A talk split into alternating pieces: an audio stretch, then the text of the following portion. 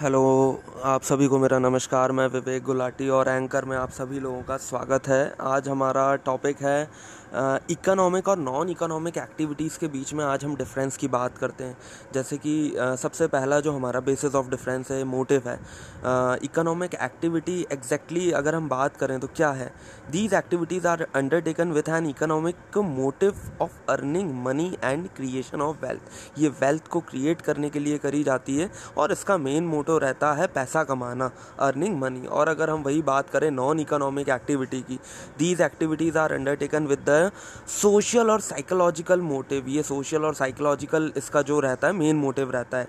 और अगर हम बात करते हैं हमारा एक्सपेक्टेशन की इकोनॉमिक एक्टिविटीज़ में अगर हम, आपका बेसिस ऑफ़ डिफरेंस एक्सपेक्टेशन की अगर हम बात करें money income is expected from these activities जो भी हम एक्टिविटी परफॉर्म करते हैं, इससे मनी जनरेट होता है। और नॉन इकोनॉमिक एक्टिविटी की अगर हम बात करें money income is not expected from these activity non economic activity अगर आप कोई भी परफॉर्म करते हो तो ज़रूरी नहीं है इससे मनी इनकम आपकी जनरेट हो।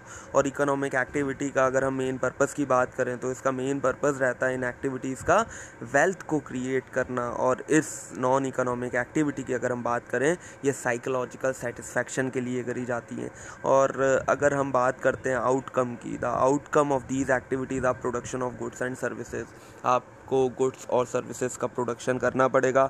नॉन इकोनॉमिक एक्टिविटी में the outcome of these activities is mental satisfaction of person who undertake them जो भी एक्टिविटी परफॉर्म करता है नॉन इकोनॉमिक एक्टिविटी परफॉर्म करता है, उसको मेंटल सेटिस्फैक्शन मिलता है। और एग्जांपल अगर हम बात करें इकोनॉमिक एक्टिविटी के तो बिज़नेस हो गया प्रोफेशन हो गया एम्प्लॉयमेंट हो गया।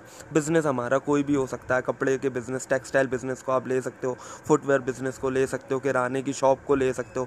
भाई लीगल एक्टिविटी रहती हैं ये सब, जिसके थ्रू बंदा पैसा अर्न करता है। प्रोफेशन एम्प्लॉयमेंट प्रोफेशन आप टीचर को ले सकते हो चार्टेड अकाउंटेंट कंपनी सेक्रेटरी ठीक है? तो ये सब लीगल एक्टिविटी रहती हैं जिसके थ्रू बंदा पैसा अर्न करता है। और नॉन इकोनॉमिक एक्टिविटी जो रहती हैं, वो फैमिली ओरिएंटेड एक्टिविटीज़ रहती हैं। रिलीजियस सोशल सर्विस और पैट्रियोटिक एक्टिविटीज़ को भी हम इंक्लूड कर सकते हैं। तो ये सब आज हमारा टॉपिक हो गया इकोनॉमिक एक्टिविटी और नॉन इकोनॉमिक एक्टिविटी के बारे में। Thank you